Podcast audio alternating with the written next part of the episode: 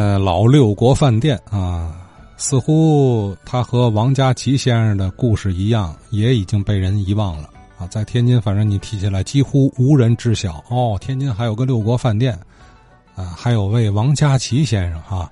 但是呢，他们曾经的辉煌，又是令我们向往去深入了解的。哎，吴如洲先生说了，大人庄，他们大人庄有一位老乡亲，据说当年在六国饭里、六国饭店里做事。这几天人们都讲天津的六国饭店，哎，忽然我也想起嘛呢，我们本家有个老三爷呢，在六国饭店干过，给人家外国人呢当过博爱。这个老三爷呢，一解放后呢，哎，他就过世了。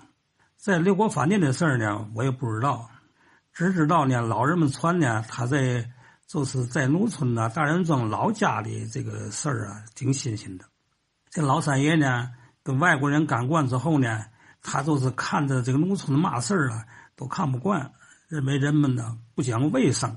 有时呢，看见那个有的侄儿媳妇呢穿衣裳呢不整齐，哎呀，他就不高兴了，也就找到侄子，你敢教教你还你媳妇啊，穿的嘛玩意儿，拉拉带带的是吧？哎，成何体统啊？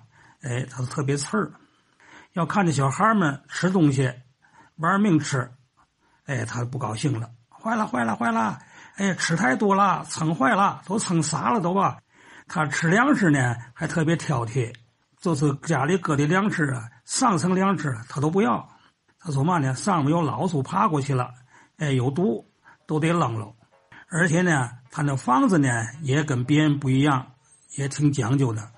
过去呢，老土坯房子呢，都是卧坯的，是吧？可是呢。容易呢，这个遭这个男贼偷东西的。呃，农村什么呢？过去都是嘛呢？大油箱，就是汤柜啊。油箱呢，一般呢，这个里间屋呢都是盛衣裳的，外间屋呢，这个呢又可以当佛佛龛呐，又又又可以盛粮食，都是。这个走贼的们呢，他就什么呢？用一个钻，有个铁钻呢，得后方山。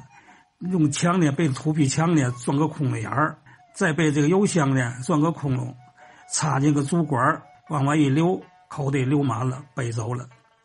可是呢，这个老三爷呢，他盖这房子呢，双卧坯的，起码有哎一米多宽，而且呢，农村的房子呢，这个酒地呢，过去的都是土酒地，很少有砖酒地。可是呢，他这个酒地就不一样了，整个三间房子就地。都是铺的木板，缺席呢。外国人地板似的，都是大木板。我们小时候呢，呃，去三爷是三奶奶活那时候还是大木板了还。他呢最挑剔就是嘛呢？这人呢不喝凉水，一辈子得喝开水。这一下呢被他命给要了命了的。解放后呢，那个可能六国饭店他不干了，岁数也大了，是吧？这一天呢。出门了，同楼呢有个大闺女，串门去了给，哎住了几天呢，回来之后呢，走到半道上呢，正好三伏天呐，倍儿热呀，渴的难受。大安庄那边上那块通四里那块净大方坑啊，而且沟里水也都甜水啊，你喝点水罢了嘛。他不喝水，赶紧往家走。到家之后叫三奶奶赶紧给我烧水，赶紧快烧水，渴坏了。这个水没烧开呢。哎，这个三爷呢，就咽了气儿了，证明呢，这个人呢，学习外国人学的呢太挑剔了。哼，外国人也不光都这这么挑剔啊，反正这老爷子是够四横啊，谈气，这这这都是老词儿啊，咱也不知道怎么落纸面上啊，怎么写法。呃，大人庄的故事挺多，呃，当然了，也是因为有一位吴如周先生没事就给我们讲，才能深入了解。所以也希望其他地儿的老先生们多讲啊，让我们了解您的呃家乡啊。